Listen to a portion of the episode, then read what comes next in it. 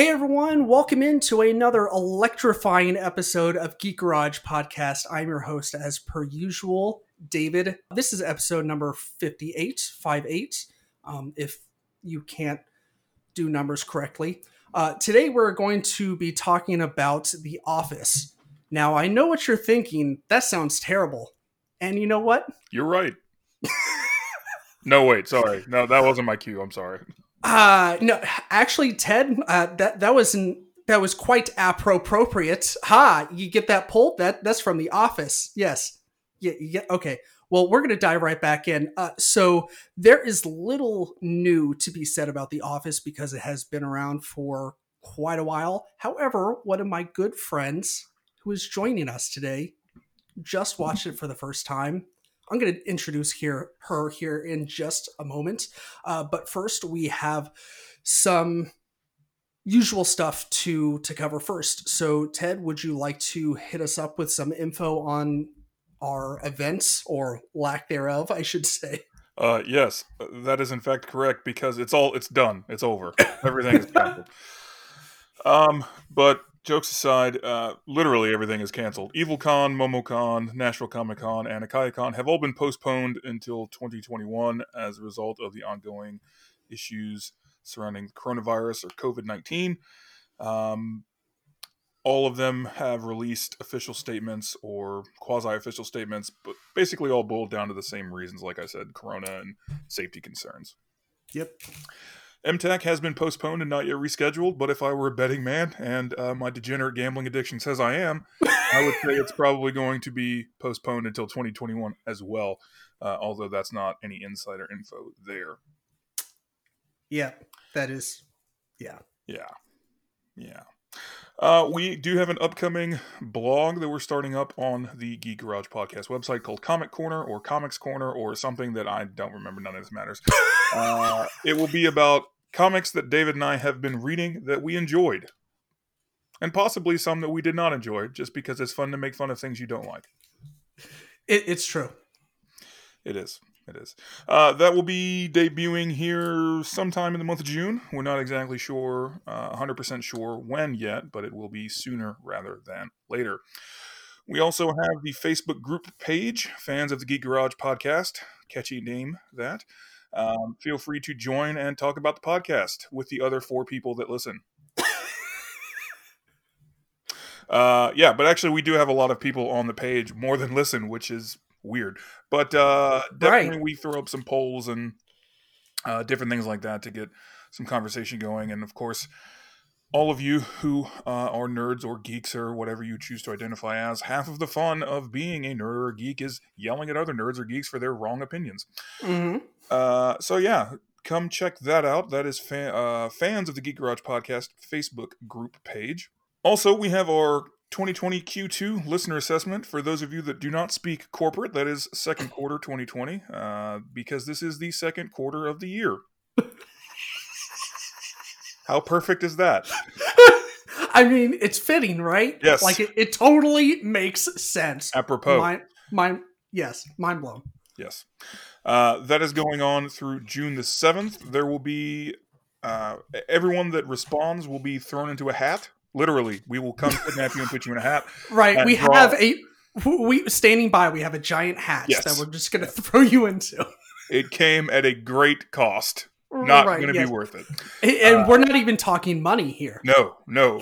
It was Goat blood. yes, yes, a lot of it. Uh, tons, in fact, literal gallons.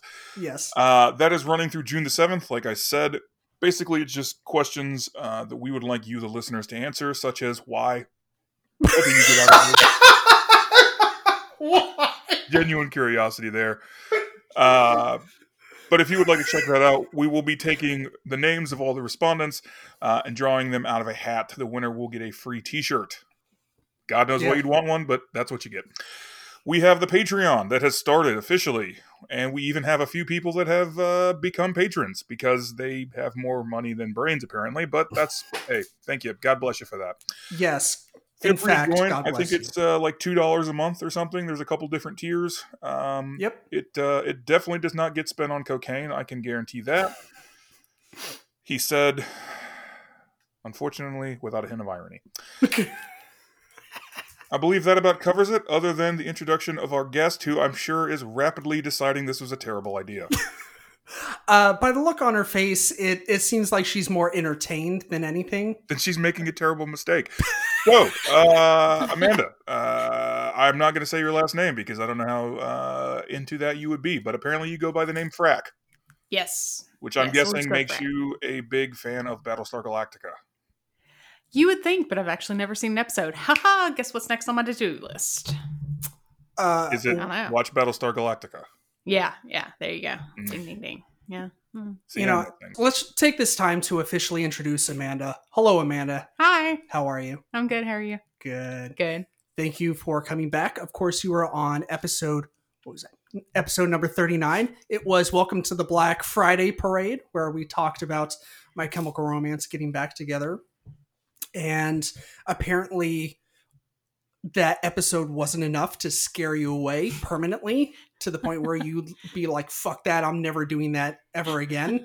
like, even though he's one of my best friends of all time, I, I'm, I'm never going back there. So I appreciate the fact that none of that happened.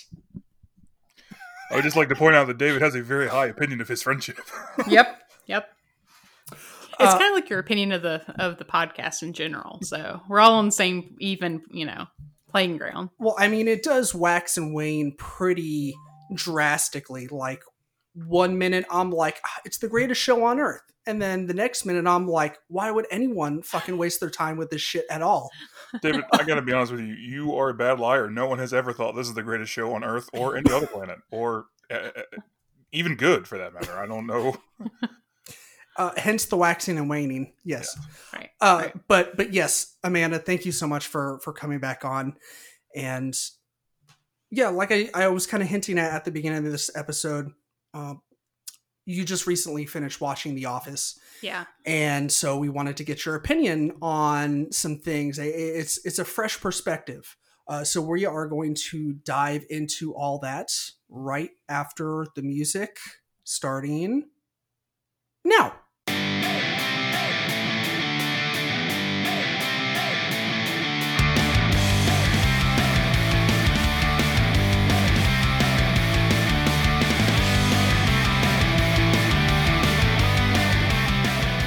All right, Amanda, you ready to ready to do this thing? I'm ready. Let's do this. Awesome. So, for everyone out there, spoiler alert.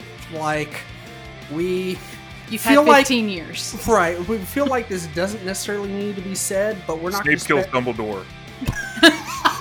Oh shit! No, hold on. That's all. That's all. Hold on.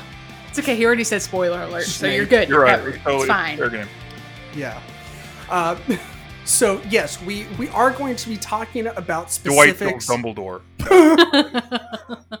well, eh, uh, j- yeah, everyone dies at the end. yes. Turns out, Haley Joel Osment dead the whole time. Jim and Dwight, same person. Never saw it coming. right. Actually, you did. You saw it early on. Jim's not Asian. Oh, hats off to you for not seeing race. Whew. This started out great. Okay. I'm sorry, David. I will stop interrupting you for at least the next 30 seconds. Yeah, I believe that. Uh, so so yeah, there there there will be spoilers. So you know, if you haven't watched the show, um, first of all, correct that. Um, check yourself before you wreck yourself. Go watch the show and then come back and listen to this this podcast episode, or don't. I'm not a beggar.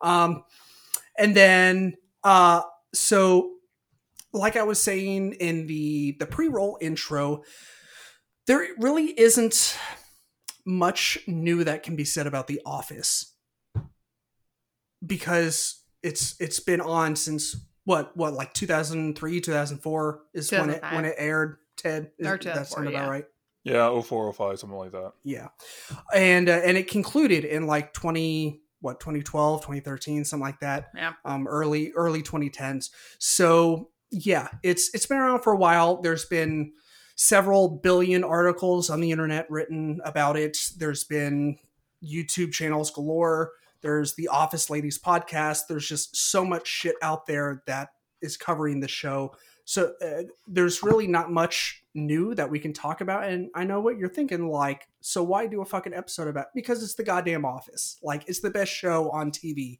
Uh, so that that's why we're doing it. And plus, Also, like I- we have literally nothing better to do. So that's also part of it. Yes. Uh, Everything's been canceled. Watch The Office. That's right it. yeah Uh, i mean like we we've already watched the office several thousand times so now we're just going to talk about it um and and plus like i said in the intro it was amanda's first time watching it and we wanted a fresh perspective like someone that like i mean i it blew my mind when she texted me. She was like so i finally watched the office in its entirety for the first time and i was like wait like Did oh, we just yeah, time travel? the office right yeah.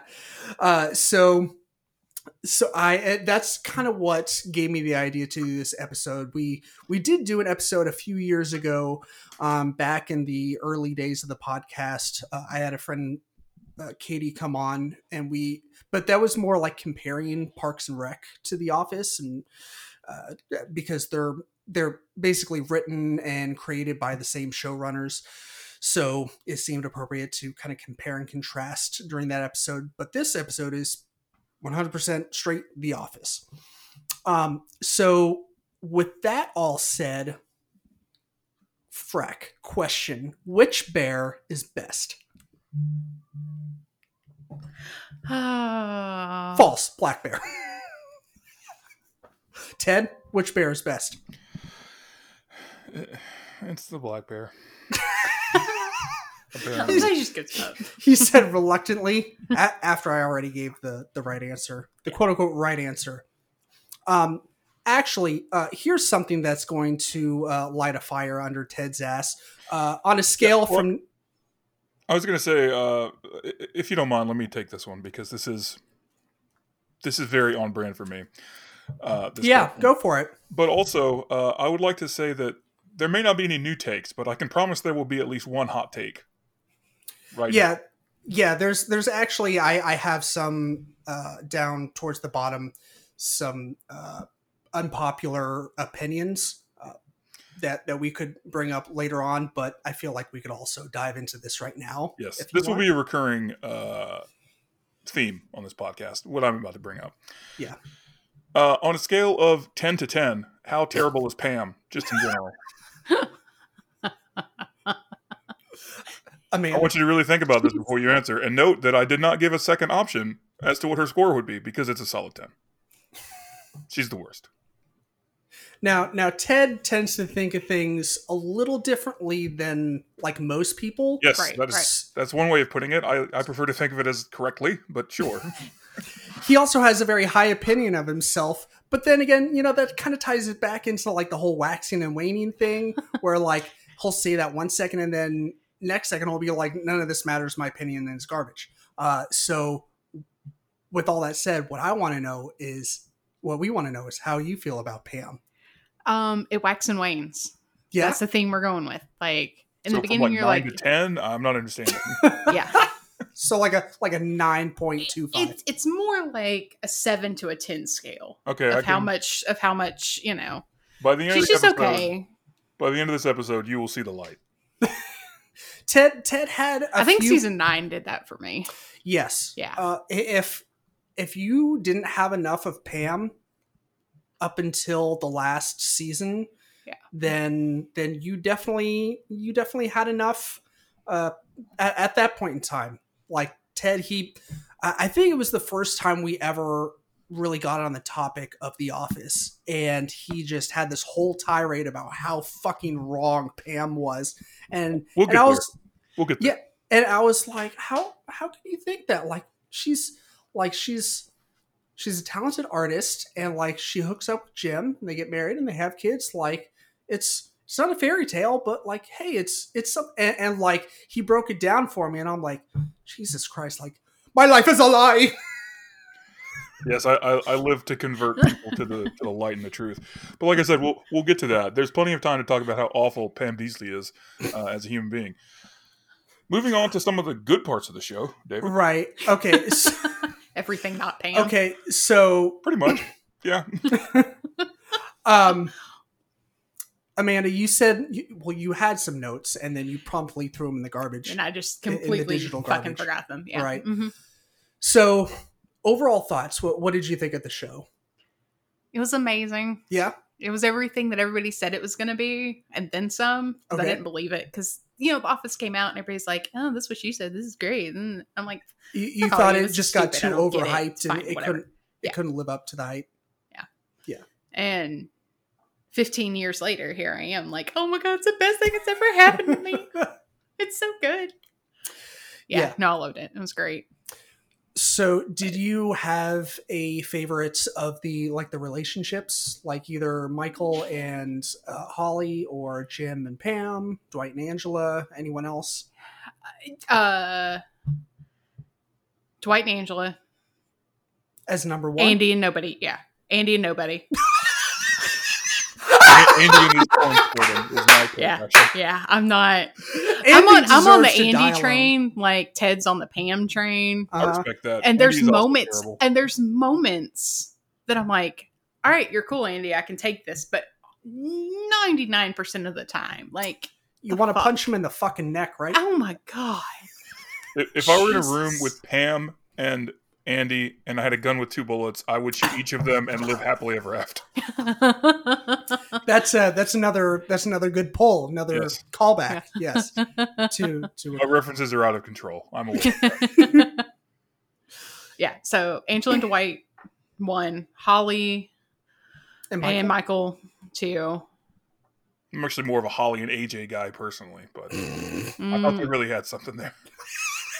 Yes, their their Ted's just- relationship dynamic was palpable. Yes. Yeah. For that just- like episode and a half. right, Yeah. right. Where, where he was like with with her for about you know a total of fourteen minutes of screen time, Yes. maybe. In four seasons, yes. yep Yeah, hmm hmm And then I'll, I mean, Angel and Sprinkles counts as a relationship, right? Yes. Like they're And still think above Jim and Pam, in my opinion. That's Yeah. true love. Angela So- wanted to save Bandit from a fire, okay? She risked her life for that. That's, That's right. That's save right. Bandit. Pull me up. You're too heavy. I only weigh 82 pounds. That's what this episode is going to boil down to. Yeah, pretty all of us much. quoting Yeah. the fucking Yeah, show. pretty much. Just Uh, fun fun fact, tangentially related. David and I once uh, went and played Office Trivia, and I- lost to a team of like fucking thirty five people, and then demanded a recount. Actually, that Yeah. was me. I, I actually brought this up to who's I, I was talking to someone today, and I I brought up the fact that oh yeah, it was a coworker, and I brought up the fact that we we did like this time last year, I think, went to that trivia night at that that barbecue place, and we got there and find out that there's no fucking cap on the amount of people could be on a team, Yeah, and they have these giant row booths where like, like, literally. a a good quarter of the restaurant was made up of one team. Oh yeah, it, it had to be What? at least 12, 12 people at Yeah. least. Yeah, I'm like, how how the fuck like are you going to allow that? They didn't. They didn't break the trivia group up into like the A team, the B team, and like the fun team. Nope. No, No. and and I'm also I can't prove this, but I'm pretty sure they Googled everything. Yes, Perhaps they had CIA help. I'm I'm not sure. Uh, right. Now, I, uh, the personally, investigation is ongoing. personally, I think it's the the time traveling child molesters from the intergalactic space demons. That that's what I think. Okay, Oh. I I like that. I like that theory. Or We'll uh, go with that. Yes, or uh, or Zorp the lizard god. E- e- either or, you know, the the jury's still out. Shh, he is legend. But you know what? We're we're not going to spend this episode bitching and moaning about not shit gonna- that we're not happened. gonna About how you relitigate the past that was so horrendously taken from us. right, and, and and the the the prize was like a fifteen dollar gift card or some shit to like. That they had to split restaurant. between thirty-five people. Yes, yes, they could all order one French fry piece. right. Uh, yeah. Did you uh, did you have any favorite running gags? There, the Office is pretty famous for its running gags and like reoccurring jokes. Did you have any that were um, you know that are me- the most memorable memorable to you? Excuse me. So let me go ahead and put this out there. Um, my memory is shit. So it's a real good thing that David called me in right now because it's still fresh on my mind because I don't remember Good. anything. Good. anything. Yeah, Yeah, that's always fine. Um, the one redeeming quality about Pam and Jim is that they're always out to play pranks on Dwight, Mhm. and they're always up to see who can top each other, which is fantastic. Okay, so you're encouraging have any. Jim's antisocial sociopathy. That's interesting. I well, I mean, Uh, Jim dressing up as Dwight is still the best thing in the entire world. Like, isn't isn't it great? yeah, it's fantastic. Identity theft is not a joke. The best is like with his talking head and his fucking like Casio watch, and he he's like, and it only took beep beep beep thirteen dollars to complete the entire ensemble, and um, uh, so fucking good. Yeah, Um, so Yeah. so basically, like, uh, would you say the pranks, The like the the yeah. Jim Yeah. pranks on Dwight? and Um, then and then of course like the saga of Angela and all her cats, all of them, right? everything that's going on with them. yeah, that did. I don't know if that's like, supposed to be like a running joke or a running gag, but it's fantastic. I don't. I wouldn't necessarily say it's a running gag or joke, or I mean, it's kind of a joke, but it's definitely a running something, Yeah, like a, a running theme or or, or a go. subplot storyline. I mean, like you know, it, it never gets too in depth, but like she's always talking about her cats, and and it kind of crescendos pretty hilariously, like with with Oscar, like adopting that one cat. I, I forget what, what was it, Comstock? Is Yeah, that what was yeah, that yeah, his name? Ted. Yeah. Sure. Um. a- And and like you know he he adopts him because that was the senators. Um. Sorry, the state senators' uh, favorite cat. And um, right. right and and then and then it kind of ends with all the cats getting taken away from angela when she In can right right she's like how many did they take away she's like two sacks worth That's not even a unit of measurement. I don't. Yeah, but uh, somebody did the math though. I think it ends up being like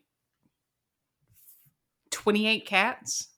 I think it. I think somebody. It's and I could be wrong. It's either seven cats in per bag, so it's fourteen, or it's Uh-huh. fourteen cats in each bag, so it's twenty-eight. But, it's like, it's a lot of freaking cats, right because like how big are these bags or sacks like right? like i mean well, are they, they show them. garbage They're, bags they're, are they're they like gallon. Like, don't they show it? Isn't it like a gallon? Oh, it may have been in deleted scenes. They're like black gallon trash bags. Oh. like the huge like garden, Okay. whatever black trash bags. Yeah. yeah i need to uh, one of these days i might might actually pick up the dvds because i i've heard that i i know most of the deleted scenes are on youtube but i know that there's all kinds of like Yeah. other There's- stuff like director commentary Well, there's a channel on. They're all on the DVDs, but there's a channel on YouTube that's nothing but like the season like deleted scenes that you can watch. Gotcha. So you can watch them in order. okay But so, like every good binge watcher, I finished The Office, Mhm. and now I'm going back and watching them again and watching all the deleted scenes like in order as I'm watching. yeah Because it, it really is. It's like if you if you love The Office and you're like, oh, I wish there was more. Watch the deleted scenes because it's like 10, 15 to 30 minutes of deleted Oh, yeah. scenes. Yeah, it's a in lot. every episode. It's Mhm. fantastic. Yeah. Uh, Speaking of math, uh, Ted, I think we talked about this, but the the guy that actually did the math on how much it costs Jim to to pull all the pranks on Dwight from season one through nine. It, d- did I tell you about that, or did we Uh, talk about that? No, but I'm sort of familiar with it. Okay, yeah, like he actually when I came across the article, it was it was a couple years ago. When I came across the article, he actually uploaded the Google spreadsheet that he created that broke down all the costs from every single prank that he pulled.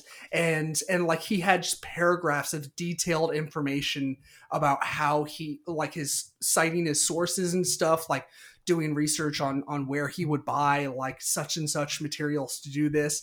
And so I, I forget exactly uh, what what the amount was and and certain details, but it came out to be like fifteen or twenty grand uh, that he spent over the course of like nine years pulling pranks on Dwight. It was so Worth it. but like the dedication that it takes for someone to to do that, I'm like, oh, I thought I had like no life. Well, and some of these pranks he's been like planning for years. Right. Like the one that like Pam like completely foils because he was going to add a key like once he became like the um, building manager Mhm. or owned the property and he had all the keys and Jim was just going to add a key every day Right. for like a year just to watch his pants fall down. That- He's like, I've been planning this prank for years, Pam. I, I think some of the and I'll get back to this. I think some of the the best pranks are the ones that never actually played out. Yeah. But I want to hear your favorite. Do you ha- do you have a favorite prank or at least a couple favorites?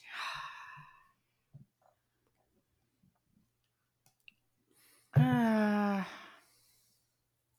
telling you, my memory shit. I don't. We can come back to you. Yeah, we can Ted, do you have uh, I'll just a nod favorite smile prank and agree. or or a couple of favorites? Um, the uh, the time traveling CIA printer. That's right. The time traveling CIA printer. um, where Jim is sending him. Well, it's actually Oh, I guess that's two different oh, pranks. uh, There's one where he's sending him Dwight messages from Dwight From the the- future, Right, from himself, from the future. Right. Yeah. Yeah. where, uh, and then the uh, like the CIA prank where they he sends him messages. Uh, I believe I believe it's also on the printer that are supposed to be like uh, where he gets him up to the roof because they're going to send a helicopter for him. Right, and he's like, uh, mission compromised, destroy your phone. He like, off the fucking roof. Yeah. so fucking good. Um, I mean, it, I can't say this is my favorite prank because it's it did materialize, but we didn't actually get to watch it. And this kind of ties back to what I was saying just a second ago about pranks that they talk about but never actually got to see. It's the one in I think it was in conflict resolution when when they were uh, going through Toby's big ass box of like complaints that people had against one another Oh yeah. and and so you're hearing about all these pranks that Jim pulled on Dwight one after yeah, another, Yeah, and he gets the one about the nickels in the in his phone headset where he adds like a nickel like every day and then takes them all out one day and he smacks himself in the fucking head. like yeah. I was good. like, I want to see that so fucking bad, but like just being able to know that it was a thing like was was that enough for me. Yeah. Yeah. Um. Fuck. That was that was funny shit. Um. That's that's something that we can kind of talk about for a while. Is the fact that like season one and two put together is best better than the rest of the series. right? That is wrong because the first season is in fact not that good. Michael is so cringeworthy in the Yeah. first the those, those first, first season. six episodes are like uncomfortable. They're even yeah. they're almost as bad as the first season of Parks and Rec. See, I don't really agree with that too much. Well, at it's okay to like be I, you know what? Go fuck yourself. Uh, like Parks and Rec. Okay, I don't want to go down a Parks and Rec rabbit hole because, like I said, this is not not the show that we're talking about. But like Parks and Rec, like I am not disagreeing that the first season wasn't Terrible. it. Yeah, I, I'm not saying that it wasn't terrible, but I'm I'm definitely not saying it was worse than the first season of The Office. Like. Yeah, let's let's let's just push past this. I will We're- say though the the uh, I think it's the season finale of season one. Um, the basketball episode is pretty good. Uh, that is the second to last episode, but Okay. yes, that that is hands down the best. What? I just I just want it noted that like David's not looking at notes. He just knows what episode is, you know. It's because like I am so fucking lame that like this is the show that is always on in our house. It is always on, and like it- it's just it's like It's a white Big Bang noise Theory. machine for us. Uh, it's it's what I don't know, but yeah, it's that's probably the best episode from from season one. Um, the the the episode with with what's her name? Um, Amy Adams. yes, thank you, Amy Adams, Purse girl. Right. purse girl. That that was pretty good too. Uh, I kind of wonder from time to time how Jim would have fared with her. Better because she seemed like she had it together. Uh, y- y- you you seem to think that he would have fared the best with Karen, or or Yes, yes that's because Oh. Karen was I a hated fully Karen. 3D human being with goals and shit. as Kevin would say, those pantsuits. Mm. That's Kevin- not how I intended 3D to be taken, but there's that too.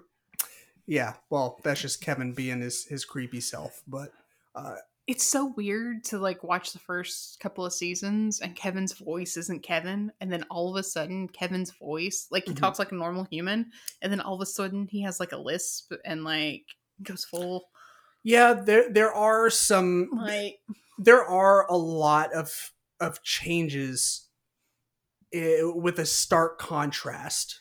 Like I want to say between season two and three, and Yeah. then uh, and a lot of it is due to funding. Honestly, like if you go back and watch like an episode from season one and then jump to like season four, like season one's episodes, like they're so dull. Like as far as the actual like lighting and and contrast and everything goes like they're just not very interesting to look at. It's, it looks like garbage. Like yeah. no one did any post-production editing on it. But like if you go to like season five it looks like someone actually cared.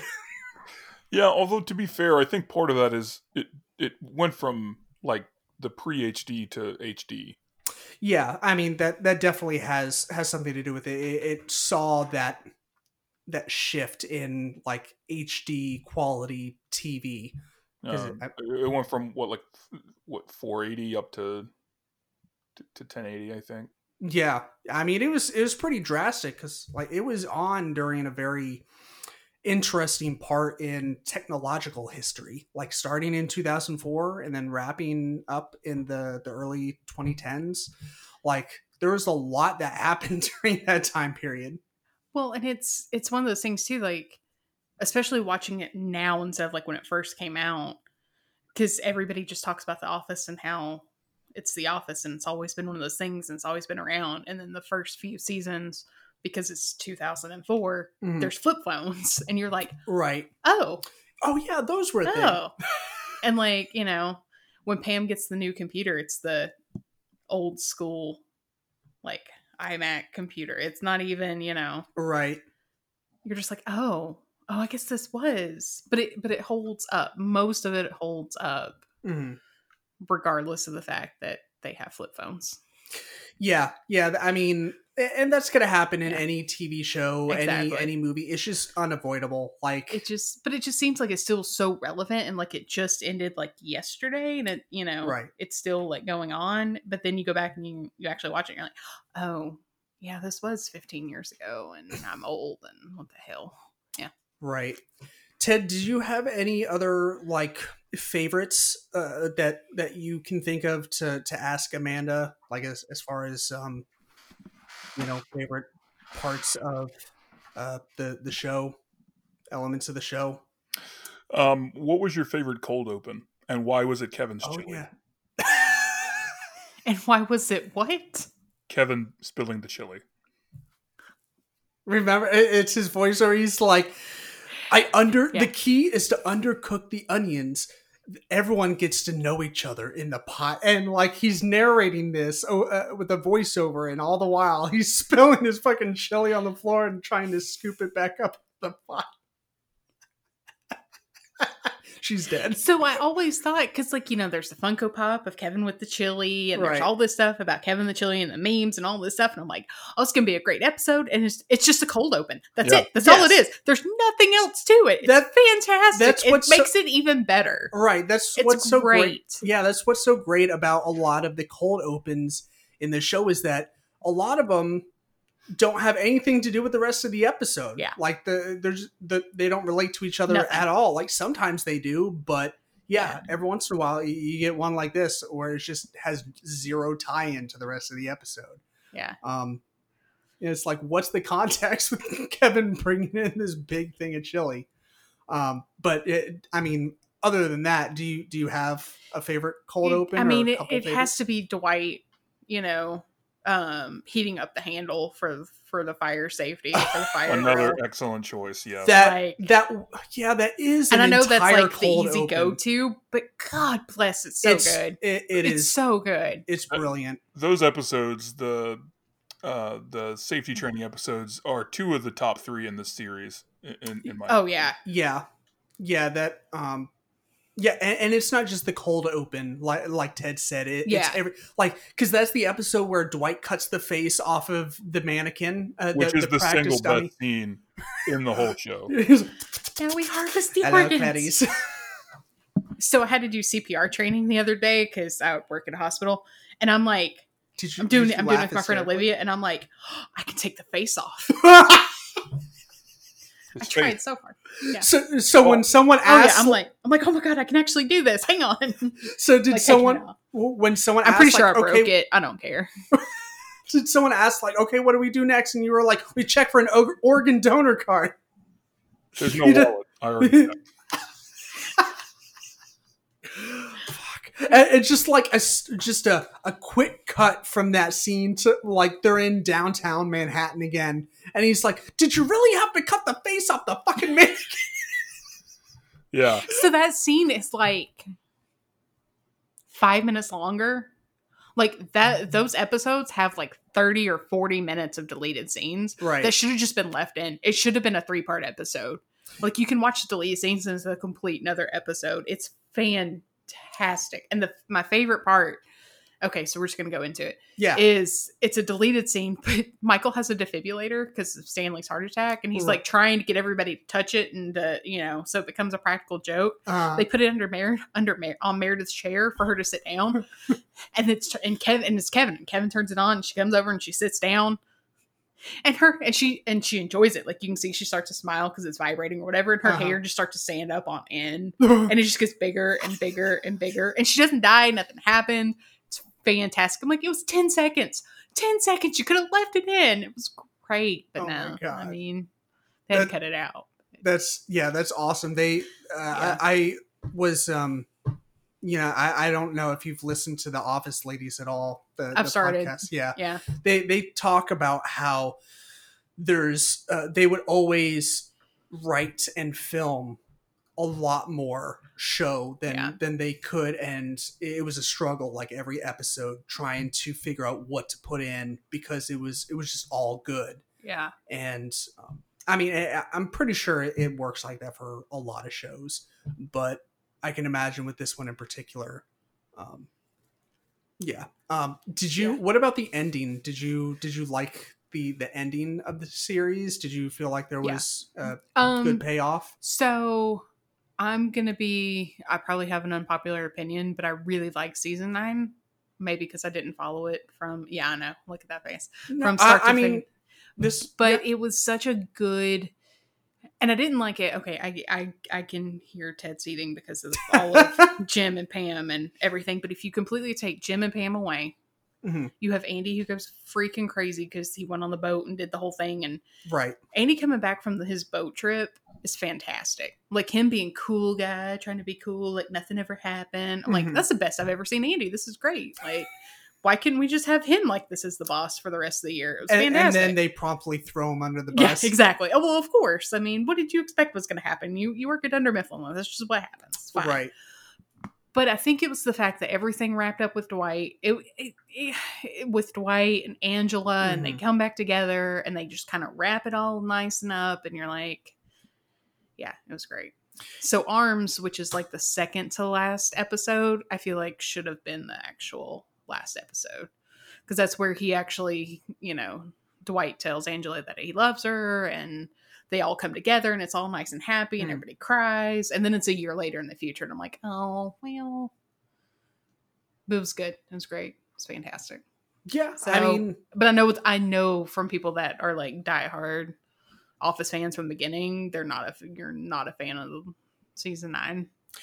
I I mean I don't uh, aside from you know a couple issues like some of the things that you named I uh, I don't really take too much issue with season nine. Uh, Ted I think is is a little different. I think right, buddy. They should have ended the show when Steve Carell left. That is I mean, that's valid. That's true. uh, that is but- one of the quote unquote unpopular opinions, like the most popular of the unpopular opinions Yeah. that or it's I feel like it's really one of those things that no one likes to talk about or no one wants to talk about because they they don't want to sully the good name that is the office. But let's be real, the office wasn't the same after Steve left. Yeah. Yeah, and I'm kind of being generous with that because I think that after season five or six, it just like nosedives in quality. Mhm. I, th- I feel like they they just ran they started running out of steam. Yeah, they uh, it's it's what industry peeps I believe call writing themselves into a corner where they they just wrote a situation that they couldn't really write themselves out of and I mean it happens. I get it. Uh, I Well, I mean, it's that. Plus, there's really only so far you can go with that, and that's when the characters really start becoming one note. So right. they start recycling storylines. So it's you know it was Angela and Dwight are having an affair. Now it's the senator and Oscar, and now it's Angela and Dwight again, and Angela and Andy, and you know they so they just they start recycling storylines, and the characters become more one dimensional, and you know I- I- it, it just like I said, I think they ran out of steam. Yeah. I mean it, it's yeah, that's definitely possible. Uh, I I don't know. I I try not to think about it too bad uh, or too much because I I have enough things that depress the shit out of me and so why add another thing to that like why Yeah. I, I will say that I think season nine is better than season eight. That's not saying a lot, but it's not the worst season. uh, uh, speaking of saying, uh, you know, saying this season is better than that season, uh, Ted and I, I'm not sure where you sit on this, Amanda, but Ted and I, we both believe that the saving grace of whatever season that came after uh, um, Michael leaving is the fucking Lizard King, is Robert California. that was the saving grace of that season. um, I would say that it was Kathy Bates. You think so? Yeah, I, I, Yeah. I, I like her character a lot, but I feel like they could have done more. I think I think they should have put more time into her instead of Robert California. I can buy Um. Yeah. but I I don't know this for a fact, but I feel like they could only get her for a little bit. That's what And- it seemed And so that's yeah. why they didn't invest a lot in her character. yeah, I I didn't have a huge problem with the the role or or lack thereof that she played. Like I I thought Yeah. that she was in it for an appropriate amount of time. right. Would I have liked to see more of her? Sure, because it's Kathy fucking Bates. Yeah. like she's amazing. She's hilarious. Uh, but you know, I I was like I thought Robert California was fucking hilarious. And like oh I yeah, said, he was he was great. he's the fucking Lizard King. Yeah, no, he was good. yeah. I like it. Um, I'm not a huge Erin fan, Oh, okay. and whoever Finally. um, Finally, somebody else has the right opinion. Yeah, yeah. No, I'm not. I'm not a big Erin fan.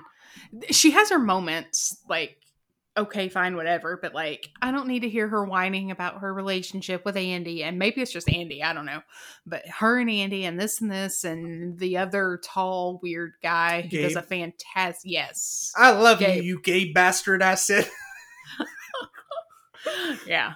yeah. And like Gabe, and Gabe was terrible as well, except he did a fantastic Lady Gaga. So that was like he fantastic. yeah, fantastic Lady Gaga. Other than that, though, he was useless. So I don't know. yeah. Yeah, That's wrong, but okay.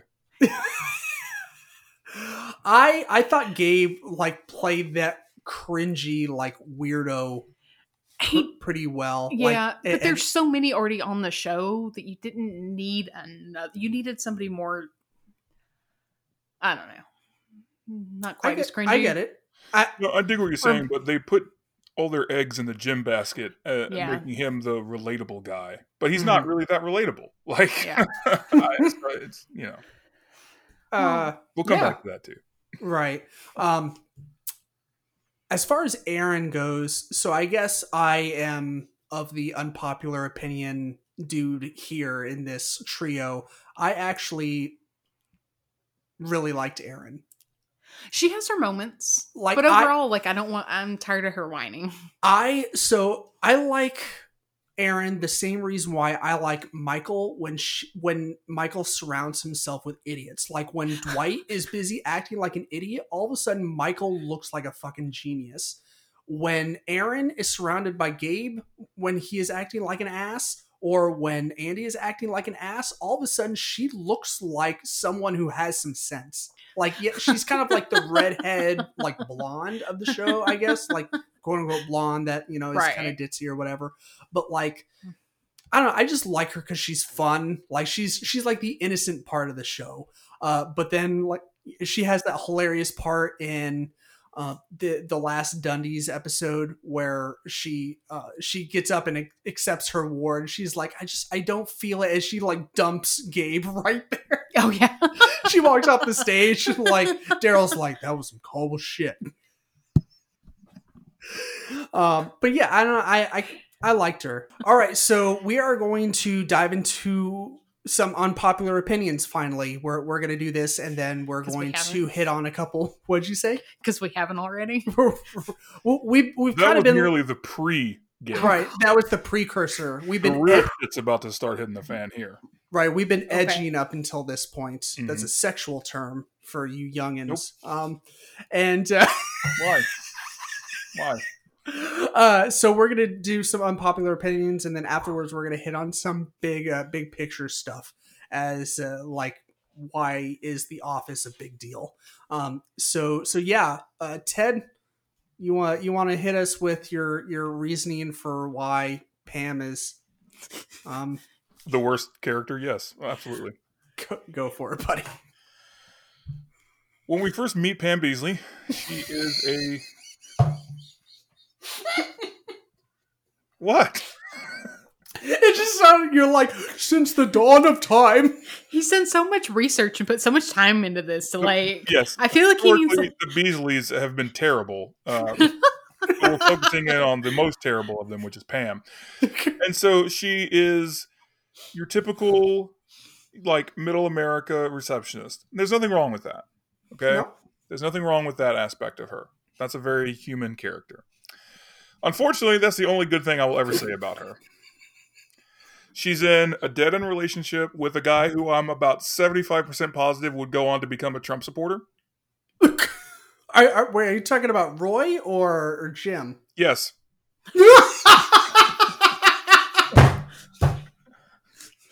But I was actually I was speaking specifically about Roy in that part. okay Uh, yeah that dude is that- not a white supremacist. Nobody is. uh we can edit that out. It's fine. or not. She has no direction. She has no goals. Her goal is to go to the mall with Roy in one of the episodes. That's literally, or no, I'm sorry, the lake. Was the lake or the mall? It doesn't matter because she's terrible. Either one of those is an awful choice. Hey, she wanted like The that mall. house with the terrace, right? Like she was talking about in that one episode w- with Jan, which is like, I mean, you know, that would be an illegal segue to talk about Jan, which We'll, I, we'll get I to her too. well, yeah. Uh, but you know that that episode where they they have like the ladies uh, Oh. gathering in the conference room, Yeah. and uh, and she talks about like her her dreams and aspirations where she like she wants to become an artist and she wants that that nice house with the terrace and and all that um, hmm Isn't that sweet? What of those things does she accomplish? out of those Yes. um i don't think she does any of that In fact, you were correct because she accomplishes nothing after nine seasons, except almost cheating on Jim that one time. With the boom guy, Yeah, who's like four That was a feet tall. terrible plot. four feet tall. He's taller than that. Hmm. Is he hmm. though? I I don't know. I don't I don't know anything. She fails out of art school. It's Yeah. art uh, school. How how hard can it be? Have you ever taken a Photoshop class? No. Why would I do that? I I don't I don't know. It I, hey it all right. Well, I'm I'm not gonna play devil's advocate. I'm just gonna let you ramble. Keep going, buddy. You're Yeah. doing great. That's because you know she's terrible. She she uh, cheats on Roy, which even though he's probably a white supremacist, that's still kind of a dick. Just break up with him, Troy, all right? motherfucker. You're you're clearly unhappy. Just break up with him, right?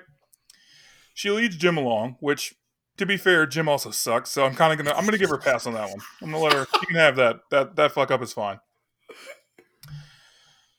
Um, she basically cavorts around, uh, and like has this weird dichotomy where on the one hand she like wants all this attention and then when she gets it she's like oh no i'm just pam tee hee no you're terrible you're terrible uh she puts up with all of michael's bullshit although to be fair so does everybody Everybody. else so i can't come down on her too hard for that What are you gonna say, Amanda? Everybody does. Everybody puts up with Michael's bullshit. Uh, yeah, I feel like it seems I, I don't I don't know why so many people put up with his with his crap, like just making everything about himself all the time. because the I- alternative is going to hr and talking to toby Oh yeah, I wouldn't talk to wouldn't want to talk to that guy anyway either. Exactly. Or- yeah, what a wet blanket. i could go on but i feel like i've made my point I mean, you know, I'm not going to agree with everything, but I'm going to agree with a lot of that. Uh, that's because they're facts little man you know what? You're entitled to your wrong opinion. but they're not opinions they're facts Uh, that is your opinion. Okay All right, so we're gonna jump from this character to another character. We we've shit on Pam and didn't say anything positive. Uh, well, we said a, a couple positive things. Amanda, do you have anything positive to say about Pam? I feel like you maybe said a few things in uh, in the the beginning of the episode. Yeah, we'll we'll we'll go with that. I don't remember. Dope. Well, I mentioned Jan a second ago. Like, so obviously she's a fucking psycho, yes but like but, but, like that's what makes her such a great character. I- that is is also she, true yes she she is like psychotic, but there's there's a few parts where she like she looks like a normal functioning human. And one of those moments is when Pam in that episode where, you know, they're they're having the the ladies, you know, gathering what I, I keep I can't remember what it's called. Doesn't matter. Um and you know, there's the talking head with Jan where she's like, you know, part of this these meetings is to see if there's any potential with the women in the the lower uh, lower office roles for uh, see if they have potential at, at a corporate level and and then she's like so yeah. You're like obviously there- is none in this room. Um but like there's that scene with pam where uh you know she's talking about you know the she starts talking about the terrace and and like the the consumer level stuff. But she's like but seriously like i i, I love to you know go to art school and and i'm really into graphic design. And then like phyllis chimes in. She's like yeah she's really good. And then all of a sudden she gets like really interested jan's like you know there's uh, there's a um a college uh reimbursement program or whatever at corporate where like you know you um you can go to school and and they they pay for part of your school or whatever. And like pam's just coming up with excuse after excuse.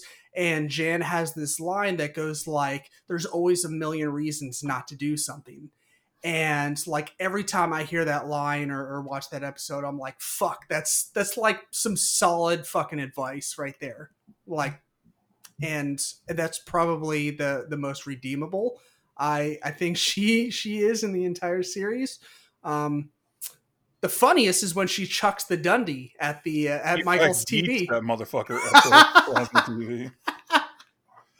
That that is a two hundred fifty dollar plasma screen TV you just killed, babe. That's fun. getting that back on your zero dollars a year salary. Plus benefits, babe. Yeah, I, I think Dinner Party is the best episode. of the Yeah. series. So the yeah, I read an article not too long ago about how they like a lot of the cast got together, like the cast, the writers, and they talked about dinner party and how they all kind of feel like that was the best episode of the entire series. And just because it had so much going for it, like it, it took place in the office and outside, like in another setting. Um, it just, you know, had so many other it, it just was fucking hilarious. Uh, And I think we it's relatable because I think everybody's been in that situation where you, you can't get out, you're stuck. You've Right. always tried to be like, no, I'm sorry, I got plans. And then you get roped into something, and then you're there, and you're like, oh fuck my life, why am I here? And you always try to get out, and then right. yeah, yeah, we've all been there. Yeah, it's why none of us ever like accept invitations to like hang out with people because it's much easier to just be like, no, I'm gonna, I'm gonna sit at home and do Jack Diddley, and and not be in a weird situation. Exactly, Yeah. exactly. Uh what other on oh um so I guess more unpopular opinions. Um we kind of got sidetracked there for a second. Uh I I think Will Ferrell's role in the show was wasted. Ted, do you do you kind of feel the same? Like they, they kind of wasted that opportunity? Uh, yeah, I think that it's tough to replace a character like Michael, and they went in a different direction, but it, but not really. Mm-hmm. Um, where he comes in and he's like a different sort of boss, but he's still like a bumbling idiot, Right. and he still has a lot of the same sort of problems that um, the character of Michael had. Mhm. And also, he's just like painfully unfunny. Like one of the things that Steve Carell is really gifted at, particularly on you know in in his run as Michael Scott, is like he takes these really awful, uncomfortable moments and then like is somehow able to make them humorous. Mm-hmm. Like if you had a boss, if you had a boss like Michael Scott for real, you, like you'd you'd shoot him in behind the building after work one day. Like you'd just be like fuck that, and just boom, two to the back, and it's over. But like somehow we keep coming back, and like he's this beloved character on The Office. Whereas Will Ferrell is just like painfully unlikable.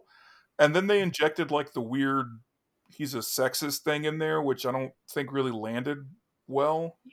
Wow. Sure. Yeah.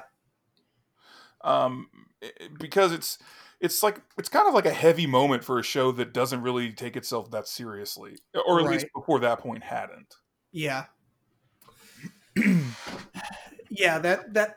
Yeah, that makes sense. I, I feel like I don't feel like it was Will Ferrell's fault necessarily for for the this wasted opportunity. I, I feel like they they could have written his character a little bit better or just not have included him at all. Like it was like everyone was super stoked for for Will Ferrell to be part of the office. And I, I think we pretty much all knew that he wasn't going to be the new Michael Scott. Like he wasn't going to be like the new boss and like forever and ever until the show ends. I kind of assume like I mean he's he's a busy guy. He mostly does movies. He doesn't really do shows um except for Saturday Night Live. So I didn't really expect him to be on like forever. And and so it made sense in this capacity, but yeah, like his character was was kind of weird and there really were only a handful of moments that were were really funny. Like like his interactions with Andy were pretty funny. like the the the episode where um you know he's like oh the office funny guy and uh, and he, he like tries to get Andy to like hurt himself more and he, like Andy's like sticking his hand in the toaster and then like pouring hot coffee in his pants and he hands him like the, the the dish soap from the sink, and he's like, "Here, have some soap."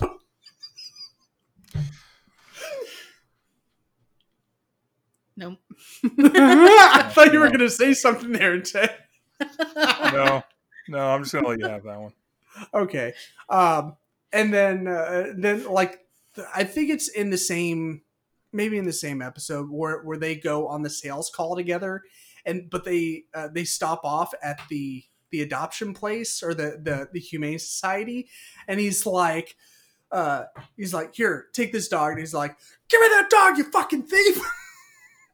He's like recreating the scene where he like met Jo, where he like saved her dog from like some dog napper or some shit. I, like I was saying, I you know he had a couple moments, but for the most part, I kind of agree with this quote unquote unpopular opinion that his his character was a little wasted. Yeah. Go ahead. I think if they had brought him in as like a special, like maybe a recurring character, Mhm. but not as the boss of the office, Sure. maybe, you know, maybe he owned the building instead of Dwight or something like that. And, and been like, you know, Yeah. Yeah. Maybe something like that could work. yeah, where you're not trying to fill Steve Carell's shoes Right. by repeating the same sort of jokes without Steve Carell. Yeah. I, I think that that's what they were trying to do uh, with with having him like a big name come follow is Yeah. like they knew like how the hell are we going to going to like play damage control after after Steve leaves the office and and in almost in the middle of a season no less uh, so it makes sense why why they they picked him but I heard Steve didn't actually want to leave. They asked him to leave, right? I That's what I've heard. So? I don't know. No, so I haven't heard that the but- uh the thing that came out recently I, I guess for like the 15th anniversary um is he was um he told his agent like hey i'll sign for this and then they just never came to his agent to renew his contract so he was like okay if they don't want me on the show i'll walk and then he did Ah, okay. I That was a mistake. They should have signed that. yeah, Yeah. uh, yeah, I yeah to, to kind of piggyback uh david i agree with what you were saying with like he was kind of wasted will ferrell was kind of wasted mm, um i think that can be said for most of the special guest stars sure. like we mentioned that about Kathy Bates, like her character could have done more or been more. Um, I also kind of think that Ed Helms should have been like a a part time character, He uh, initially was supposed to, right? like, and then of course The Hangover went gangbusters. So- right, yeah. Uh, I, I mean that that's actually why he took that. Why they wrote him in that big big boat ride in, I think it was the last season. Um, uh, where, where he he's just gone for like Yeah. several episodes in a row because they were filming the third Hangover movie. I'm fairly certain that's why he goes to quote unquote anger management as well. Ah, Yeah. that makes sense. Oh yeah, yeah. Uh, and also his character was way better before before that. uh, but before what? before he went to anger management and came back. This is just like my tinfoil conspiracy theory uh, moment, but I really feel like they rewrote that character because they were like, "Oh, he's he's famous now. We gotta," you Hmm. know. But the character, his like psycho angry character was so much better than like the hey i'm a musician and i sing and i'm a running joke about cornell now like that just that out of all the characters even even some of the worst ones like andy is bottom three for me Is Pam still your top bottom? I I think that's that's a sexual thing, right? I, I think so. Yeah. a top bottom. Um, she's a um, married woman but that that oh. doesn't mean that she gets jiggy. Doesn't get jiggy with it. I just, well, it does, but I mean, she's So is Pam still a little worse though? yes, Okay. I'm figuring out the scale here. right. Pam sticks to missionary. That's that's how you know she's boring. As Amanda loses her fucking headphones. Yep. um. Oh Hmm. fuck. Well, um, let's uh let's segue into talking like some big picture stuff instead of like just uh man this is Yeah, you all- sound like I you don't actually like completely it, fucked them up. Whatever. uh Here here, rotate the the cup uh like Here, um, here you go there you go Hey. smarter than the machine. Oh, can I have one more unpopular opinion? yeah I hate Kelly. All right, we can move on. you you hate kelly Oh my god, I'm You're not. I, supposed to hate Kelly, though. That's why she's so good. oh no. I- i- is it because you think she's obnoxious Yeah. Oh yeah. Yeah. And if that was the goal, fantastic. yeah i, I but think, I think I think part of the reason I like season nine is because she's not there. I think that's part of it.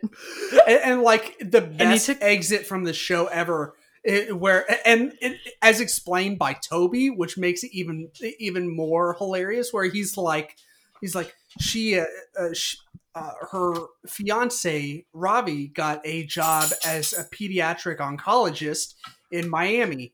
And and then the next scene is her like giving all of her big coats away. And then it cuts back to Toby with the map, and he's like Miami, and he draw like a line from Florida all the way to Miami, Ohio, Yep. and, and, and he's like, on her last day, I was explaining it to her, and she still didn't get it. I think that sums Kelly's character up completely. Yes, Completely. I, I think so too. Yeah. She, but yeah, Ted was right. I think they. I mean, she she was like one of the the biggest writers, like Mhm. consistent writers throughout the show, and she is and she wrote her her a lot of her own lines and parts, and she did that on purpose. Like to she wanted to make her character really obnoxious, so people she like really succeeded. Yeah. Like, yeah, she's Awful. right, and, and just the Pay shit him be- any day, all day. Right. The the shit between her and Ryan, like that that toxic relationship where Although- you're like like this should be sad, but like it's so damn funny. Yeah. Although the very last episode where throw the baby away, Oh. off they go. right. like they just perfect. Yeah. Perfect. Right. Yeah. Um All right. do do we want to hit on any other any other characters? Um maybe the the fan theory that Toby is the Scranton Strangler, which was which is I didn't even realize that that until I started doing research for the notes I don't have in front of me. I didn't even realize that that was a theory. Yeah, I think people like- just wanted to make something out of nothing because, Yeah. like, I mean, uh, But at the same time, like Nellie, I can Literally meets it. the Strangler, though. Like, Right, yeah, like- exactly. yeah, Nellie picks him up from the prison, Yeah. uh, or uh, maybe it's from the hospital. I, I I don't know, but she picks him up and like you know he, they wheel him out in a stretcher. Like you see him being wheeled out uh, of the prison on a stretcher, and he's got like the neck brace and everything. I, I don't. I mean, I didn't look too closely into this fan theory, uh, but I don't really see what uh, what proof could possibly Yeah. back this theory. Um, I, I'm sure it's hilarious. uh, yeah, I think it's just like a meme that got out of hand. Right. Yeah, that makes sense. And then someone kind of like rolled with it and they're like, what if? So maybe Yeah. it was kind of Yeah. like a what if scenario. Um, but yeah, like some big picture stuff. I wanted to talk about like how the show became such like this this big deal, like this cultural phenomenon, how uh like people just I don't know, it- it's it's like one of those those common denominators with so many people. Like you just don't know too many people that dislike The Office. And those people are wrong. I but like I, I think a lot of it has to do with it being um a being on Netflix. Yeah. Like it's it's kind of like a multi-generational thing where it started out on on basic cable on NBC and then like people watched it then when it was on air and then now that it's been off air for you know several years but it's been on netflix like it's allowed people to that that didn't grow up with the show to like now watch it and i Did you watch it on air? Yeah. Like in real life? Okay. so i didn't watch it from the very beginning Yeah. i think i picked it up in maybe season five or six um, somewhere around there. It, it definitely wasn't at the very beginning because I like I knew about it for a couple years, but it, it was just one of those shows where I was just like, eh, like maybe I'll eventually get around to it. I think I caught a few episodes and I was just they were episodes from like the first season where you're just like you it might You're hit you the wrong way. off. Yeah, do what? You're kind of turned off. Like the first season, if those are the first episodes you ever see, you're like, oh, You're right. Yeah, you're just Oh. like, is this how the whole thing is? right. Because it is so damn dry Yeah. and and awkward. Um, but yeah, like I, I don't know, Ted. Do, do you- do you have anything to, to weigh weigh in on here? Like, do you kind of get get where I'm going? Like, Yeah, I think that uh, Netflix is kind of a big, big reason why it got as popular as it did because it was one of the first things I remember seeing, like when Netflix started getting really big. mhm, Uh, like The Office was. I'm not saying it was the first thing that Netflix ever like you know bought up to have streaming, but like it's the first thing that I remember being like, oh, this is like a real show that's on here right. because I don't know how many people remember this, but like I I I was a fairly early adopter of Netflix, and there was a lot of fucking trash on Netflix when it first started. There was some really good stuff too, like better stuff than, than is on there now more, normally, but there was a lot of like really really bad, just like whatever they could get the rights to kind of shit. Yeah, yeah, like they're the the stuff that was on there at, at the beginning, as like across the board, like original content, uh, stuff that they they like you Ted, you said that they could get the rights to. It just it wasn't a great start, and and like when you look at it that way and you, you think back to what was on Netflix back in the day when they first launched the streaming part of their service, you're like, no wonder Blockbuster decided to not take their their pur- purchase or or was it Blockbuster offered to buy out Netflix or, or was it the other way around? I think Netflix offered to sell to Blockbuster.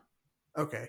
Like either way, like I mean, yeah, like what Netflix had going for them at the time was being able to to watch any any DVD, like have it mailed to you. Like any DVD in existence basically they had. And you could like line up your queue for days and and they had like the 1, 2 and 3 disc options. And so you could like have this awesome rotation and then all of a sudden they launched the streaming service and I remember like looking through and I was like, there is jack shit on here. Like there is nothing. Um, and now it's like the opposite problem. Like here we are, you know, I don't, I don't know how many years later, uh, and yeah, it's the opposite. Like there, there's just too much stuff on there. and most of it's bad. Uh, but that's not here nor there. Yeah, but uh, like I said, I just remember it being something that's on there, and I was like, "Oh, this is like a real show." Um, obviously, it was popular enough to continue to get renewed before that. So, like, I'm not going to say Netflix is the reason it's a popular show. I also think it kind of hit at the right time. Mm-hmm. Um, and it was just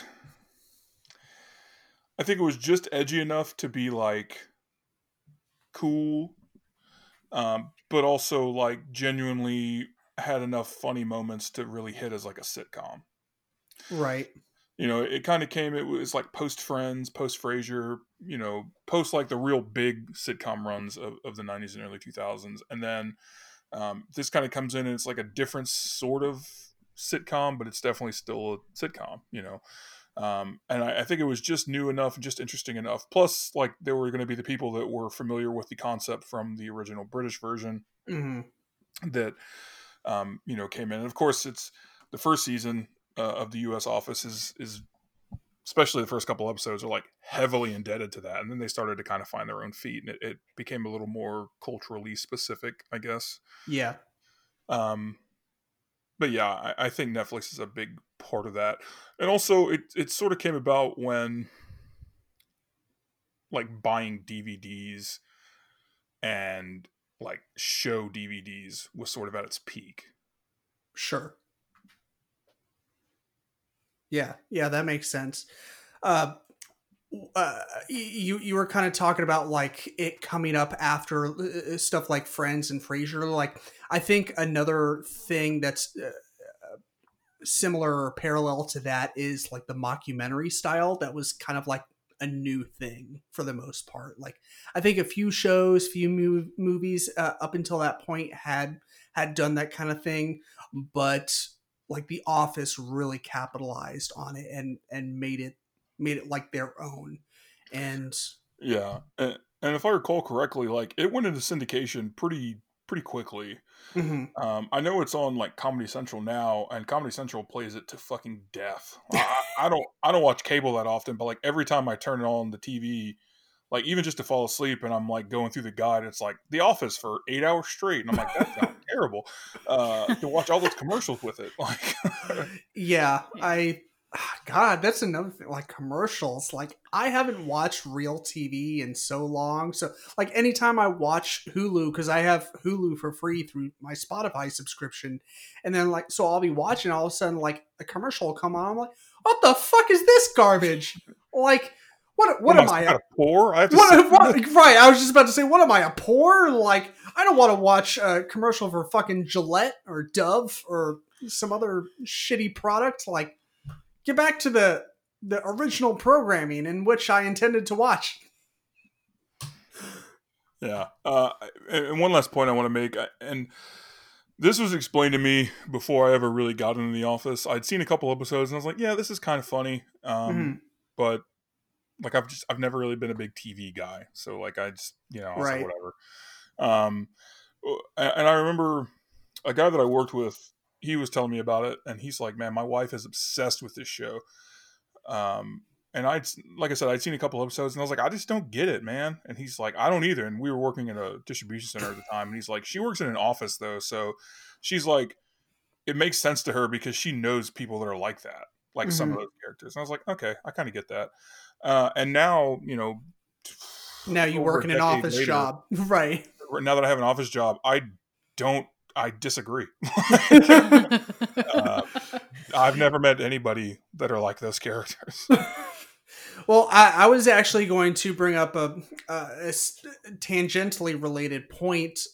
One of the reasons why I think people really latched on to this is like, yeah, you're right. Like, you know, these characters are kind of exaggerated versions of you know people that would be in a typical office. So you know maybe you won't meet someone exactly like jim or exactly like dwight or angela but like i said they're kind of like exaggerated versions.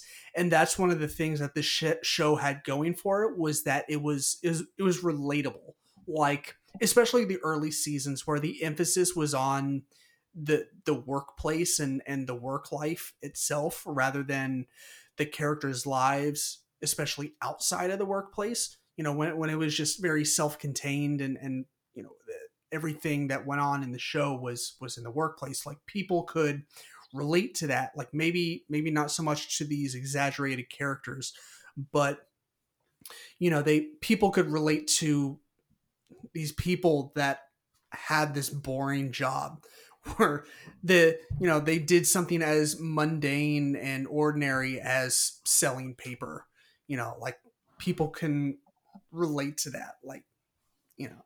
But th- then there's the the flip side of that where you have you have this job that's boring but you also have the people in it that that make you not want to jump in oncoming traffic that like help that help you tolerate the job or or even like it because you know, in the case of Jim and and Pam, like that's that's where they met met each other. Like that's you know where they they found their their quote unquote soulmate, and um, yeah, I I just I don't know I, I think it's it's kind of interesting to look at it from that perspective of I mean we could we could kind of get pretty deep if we wanted to uh, into like maybe some nihilistic or existential point point of views with with the show.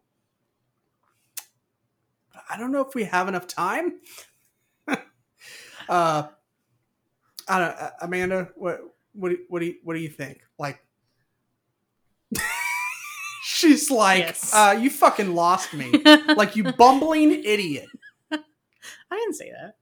No, I, but I can read your It's thoughts. assumed. No, well, it's assumed, yes. um, you just had a Michael Scott moment. It's fine. right. Yeah, Yeah, that's yeah. that's basically me. Um, It's yeah. alright. Hey, Mr. Scott, what you got to do? What you got to do? Make your dreams come true. Oh God. Oh, I oh, skipped that episode. Oh yeah. Let's yeah, talk about once- that. Like, once let's is talk enough. about episodes that we sk- like. so once know- is enough. yeah, like Scott's Tots once, once and done. I Like, I, will skip never it watch episode every ever single time. Yeah. Ted, what's the episode that you skip? Um, I think I've only watched the first season once, Okay. with the exception of maybe like the basketball episode and then Purse Girl episode. Um, other than that, I can't think of like episodes that I've skipped fully. Um, I've definitely skipped scenes. Like some of my least favorite moments of the show are when Erin goes to Florida and she's with the uh, like the old lady. Right. I hate that so much. Um, a lot of Andy scenes. Basically, So any the nine makes seasons. Pam out to be anything short of Hitler, I will skip. Jesus Christ. So you watch about a total of like an hour of The Office out of all nine seasons. Yeah, I can, I can bust it out on a Saturday afternoon, basically. All right, so let's let's move on to uh, a last talking point for this episode, and seems kind of appropriate. Favorite episodes. So, Amanda, would you like to go first? Sure. Do you, want, with do you want me just like rattle them all off and we dive into them or? Sure. Okay. Sounds great. Awesome. Ah, So one of my favorite episodes is where it's um it's Dwight's Beet Farm and they go to the bed and breakfast. Jim and Right. go to the bed and breakfast for the first time. that's a And good he's reading him Harry Potter. one. And I'm like, I want to go to this bed and breakfast. yeah, And I think that when Michael left, they should have let Michael leave and just have focused on Dwight and his beet farm instead of trying to just recreate Michael. Do And I you think know, it would have been so much better. Do you know about the spin-off that was temporarily in the works called The Farm? Kinda. Yeah, that, that was happen. that, that it was what should on- have happened. yeah, it was on the table for a while, but they had a hard time writing for it, like making it like a, a, a standalone like spin-off. Um, They should have. That would have been fantastic. Yeah, they even set it up in one of the later episodes where right, yeah, Um, that was Yeah. going to be like the No, kind of like the pilot. style. You- That's where they were going, like the end of season nine, with Right, why they yeah. were going into the farm Yeah, so you much. can That te- makes a lot more sense. right. You can tell the way it was filmed that it, it was just a little bit different Yeah. than The Office, and and I honestly I dug it. Like I, I would have watched it. Yeah. Like I, I thought it would have been fun. fun. But anyways, I mean, go ahead, keep going. Uh, dinner party. Mm-hmm. classic. Yeah. Threat level midnight. Because threat level midnight. Yes, uh, that's that's it. And I was Yeah. hoping that in the the deleted scenes, like it would show you threat level midnight from start to finish, Mm-hmm. and it doesn't. But apparently, it's on YouTube, so you can watch it all there. Yeah. And it reminds me because because I just watched The Office. Obviously, it's always sunny in Philadelphia came first for me. So Mm-hmm. It reminds me of when they made Lethal Weapon five Yes. and six. And so I had to know which one came first. And The Office actually came after um, Lethal Weapon 5. So Lethal Weapon 5 with It's Always Sunny first appeared um, November of 2010. And Okay. then Threat Level Midnight was February of 2011. But in the second season is when they do the table read when they find Michael's uh, script for Threat Level would- Midnight. right. So technically, Threat Level Midnight came first. yeah, Those are my notes. That's what I got. that's impressive. Yeah, thanks. I, had Uh, I had to know because it reminded me so much, like watching it, Yeah, reminded me so much of It's Always Sunny. I was like, I have to know, like, which one came first. So, that's There we go. that's very great, diligent note taking. Thank I'm so proud of you. considering I forgot all the rest of them, that's what I have. yeah. You're doing great. I'm so proud of you. Yeah, thanks. Yeah, But there, I mean, and then there's so many. I mean, obviously, stress level, like, you know, the f- stress relief, which is Yeah. the two part for, you know, the fire drill because dear lord and i don't know it's so good and then there's also um oh, i forget the name of it but it's where they're getting downsized again or they're gonna have to go to Stamford or they're getting absolved or whatever and so Uh-huh. they do the they do the party game the role-playing game in the Oh, office because uh, michael's trying to distract Are, them are you talk? You Murder talking about the office? uh, yeah murder yeah yeah, yeah, Oh, yeah. oh yeah. Okay. Yeah, that was. uh There has been a murder. And Creed walks in. He's like, "All right, give me a second. Let me put my stuff down." And he like runs out of the office. Eh, oh yeah Yeah, that's yeah, great. it was great and i think i liked it because it was just michael like because up until that point he's been so crappy and so Mhm. awful and so cringeworthy and he just becomes human in that in that moment he's Right. like i care so much about these people. I don't want to lose them i don't want them to be stressed. I don't want them to think about losing their jobs and everything that's going on. And so we're just gonna fuck it. We're just gonna pretend it's not happening. And, and I'm and I'm- they loved it. It was Right. great. Yeah, and I'm. I'm glad that you brought that up because that is at at its core why Michael Scott is a great character is because is. he is not just straight up dumbass 100% of the time. Like he has those redeeming qualities, those redeeming moments. Exactly. Yeah. Yeah. Uh, was was that your your comprehensive list or semi comprehensive? Yeah, yeah, pretty Yeah. much. Uh, there's a lot more, but I mean, Right. just watch it. I mean, pretty much all of them are in there. Yeah. Ted, do you have hard. your your list lined up? Uh, If you- yeah, I'm going to echo Dinner Party uh, and Stress Relief Two Parter. I think those are the three best episodes. Aside from that, I think there are some really good episodes, but I tend to look more at like what are the best scenes or jokes or what have you, because I think a lot of the other episodes are fairly weak in a lot of respects, but have some. Because there's too much Pam. too much Pam going on for you. I wasn't going to say that is the sole reason, but it's definitely a reason. Yes. Are you sure?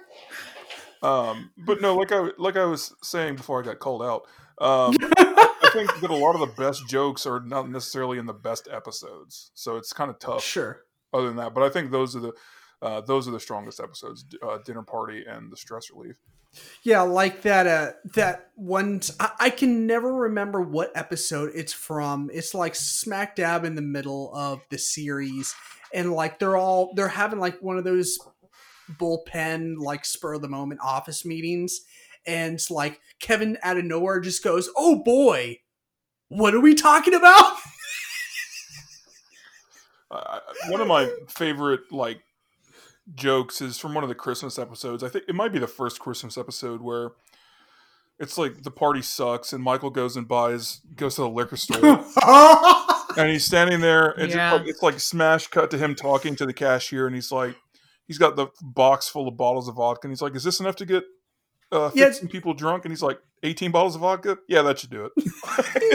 yeah, it's like 14 bottles, like like 750 milliliter bottles of vodka, maybe more. They they kind of look like the handles, Mm-hmm. and, and he's like 14 bottles. Yeah, that that'll do.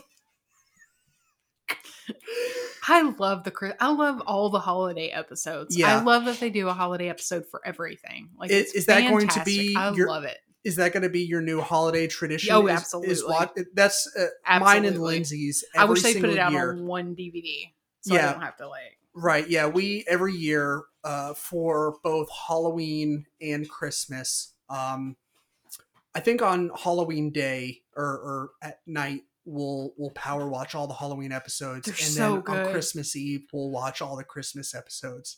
Yep. Um, yeah, that's that's a fun tradition. It's very boring and lame, not unlike the uh, the overall theme of this show.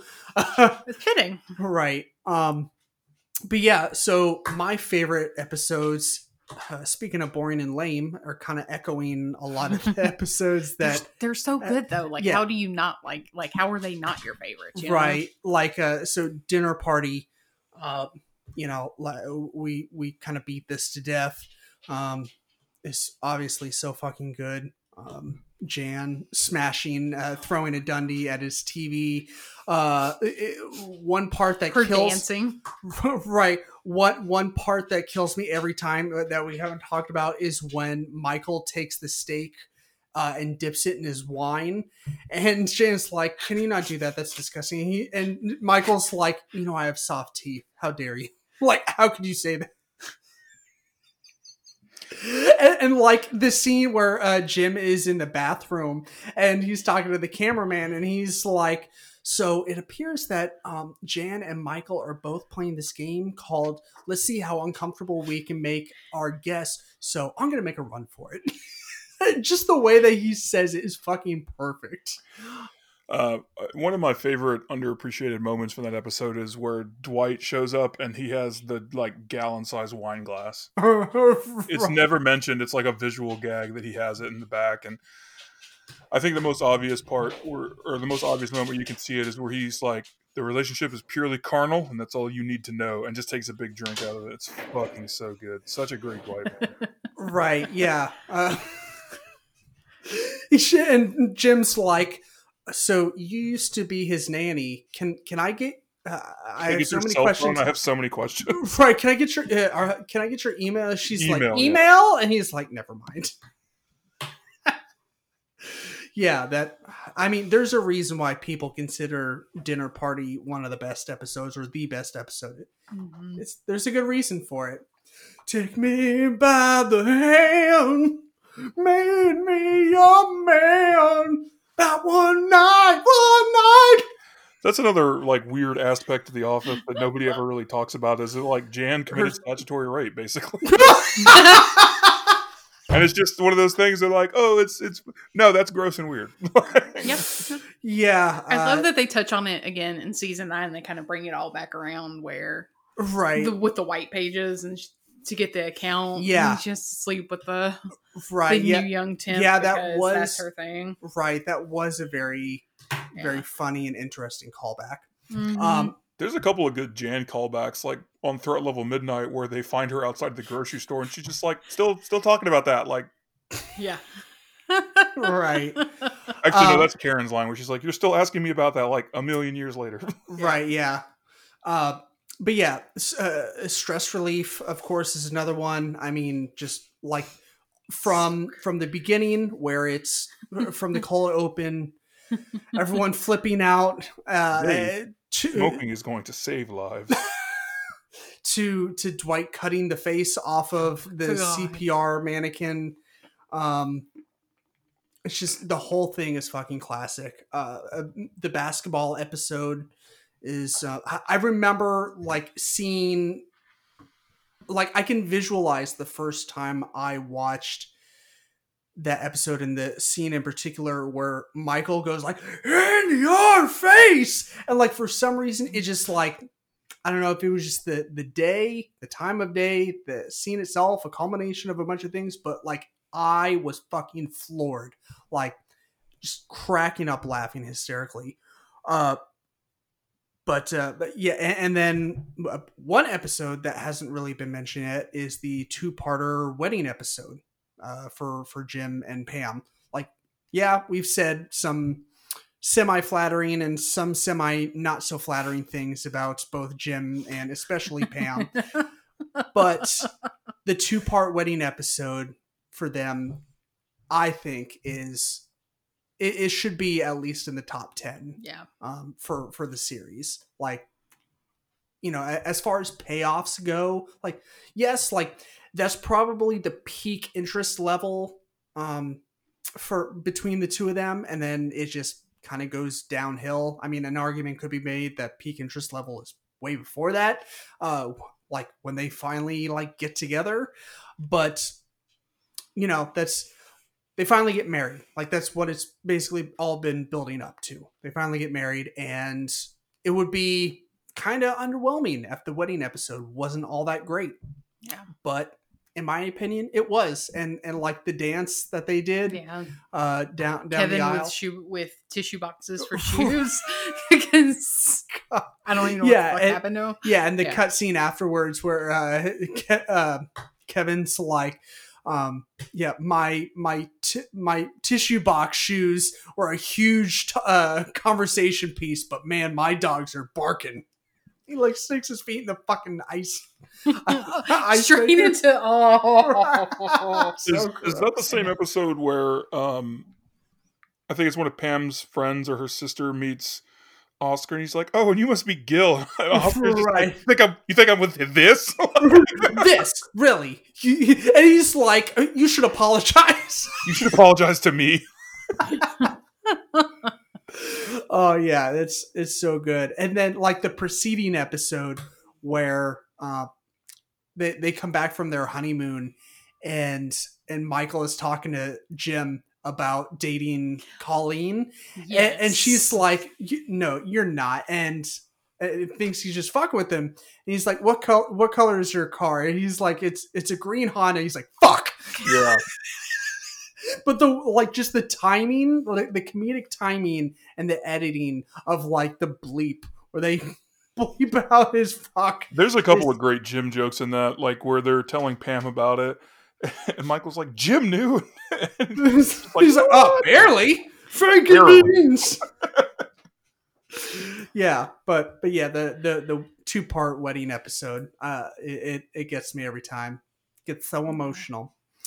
Um, but yeah, I, I think that's gonna wrap it up for for all of our talking points, and we can move on to our shit that does not suck segment. Who wants to go first? I'll go. Oh yeah, Oh yeah. cool, cool. Sweet. beans. So I have this new show. It's called The Office. It's fantastic. really, I tell think- me more I about think- it. I, I'm I know, with it. right? Tell me more. work- Tell me more. Does he look like a bitch? Yeah, his name's Jim. Um, I told No, you by the actually, end I of the think- episode, you'd be a convert. I told you. Actually, it'd probably be Andy. I think Andy's more of a bitch than Jim. Yeah. Yeah, he's. Yeah. Yeah. I mean, Yeah, he I think you literally goes nowhere with his life. Like Yeah. at the end- Literally. at the end of the series, he's he's like lesser than what he was. Like I don't know how successful he ended up as a salesman or how successful you want to call him as a manager. Probably not very much. But he ends the series Still at under. what in like the admissions office at Cornell. Yeah. Like I mean, like at least hey, all things considered, at least he's back like working at his alma mater. Like it seems like that's something that he would be semi content with. Yeah. Um, But I hear it's a really good show. You should check it out sometime. I hear it's on Netflix. Or actually, it's probably not at this point, but yeah. Whatever. I heard it was on Netflix. Yeah. Netflix and chill, baby. Cool. Yeah. Um, Ted, Um, I uh, I recently uh, watched this movie on Netflix called Den of Thieves. okay, Uh, it's basically Heat for meatheads, and I am all about that. Uh, it's a heist movie. It's about bank robbers. Um, I dug the hell out of it. It's uh, it's sort of like a gritty action movie that, um, like R-rated action movie that you don't see too many of as big theatrical releases anymore because you know, Can't The go to theaters. uh, can't go to the theaters. Well, Is that what you said, Amanda? that, but uh, uh, mostly just because there's not a lot of money in them because they're rated R. So you know, uh, I'll go on a rant if we keep going down that road. But uh, I, I enjoyed it. I mean, it's not reinventing the wheel. It's a solid three out of five, so to Mhm. speak. Um, it was very enjoyable if you're into that kind of thing, and I definitely am. Dope, cool. Uh, my shit that doesn't suck is the current run of Spider-Man that I'm going through. It's uh, under the the umbrella uh, Amazing Spider-Man name, but it is basically the what fucking volume is it? Volume three. Um, and it's the one that comes directly after the Superior Spider-Man that came out in the early 2010s and it's it's kind of like uh, oh it, it is the the Spider Verse uh, volume. Um, it, a lot of I'm reading through it, and I can tell that a lot of inspiration was kind of taken from this storyline and adapted into the Spider-Man into the Spider-Verse animated film. and which we did a watch along a few weeks ago. That's called a callback. Uh, but yeah, it's it's it's been a a, a, lot of fun to read. It, it starts out kind of lighthearted and then it gets pretty damn serious. So it's it's a good one. I I might write uh, do a write up about it for for our comic corner coming up. I, I already have my first pick laid out and started writing for it. So this might be a future pick later on down the road. So yeah. All right, I have an actual things that don't suck because You- I literally do? just just remembered. Okay, hit me with it. Guns Akimbo.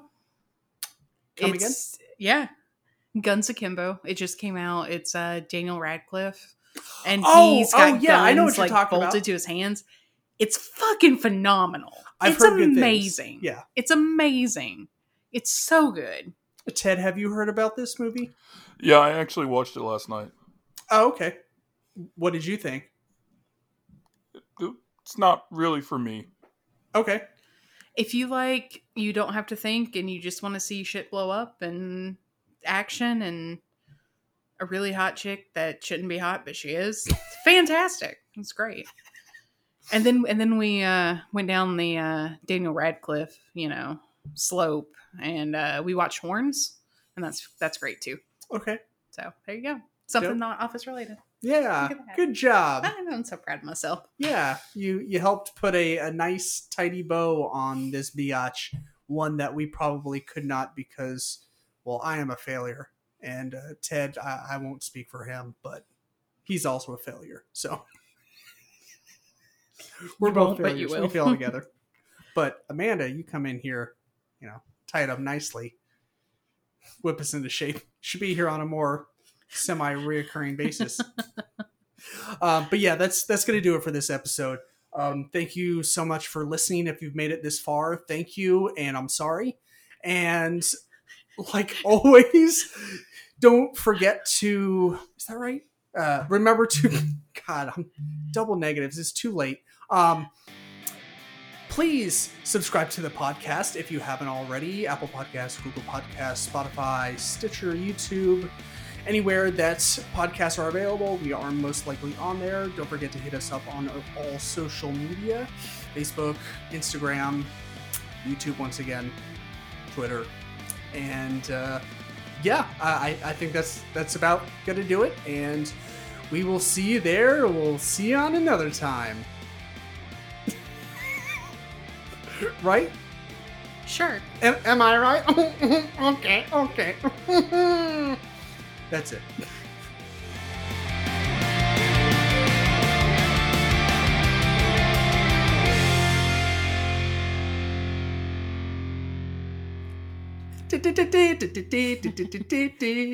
That's, that's not actually music. We have real music. I mean, well, I mean, yeah. I don't know. I she has it. heard like one episode. Uh, I've heard several. Thank you. Just not the one I was on. It's fine.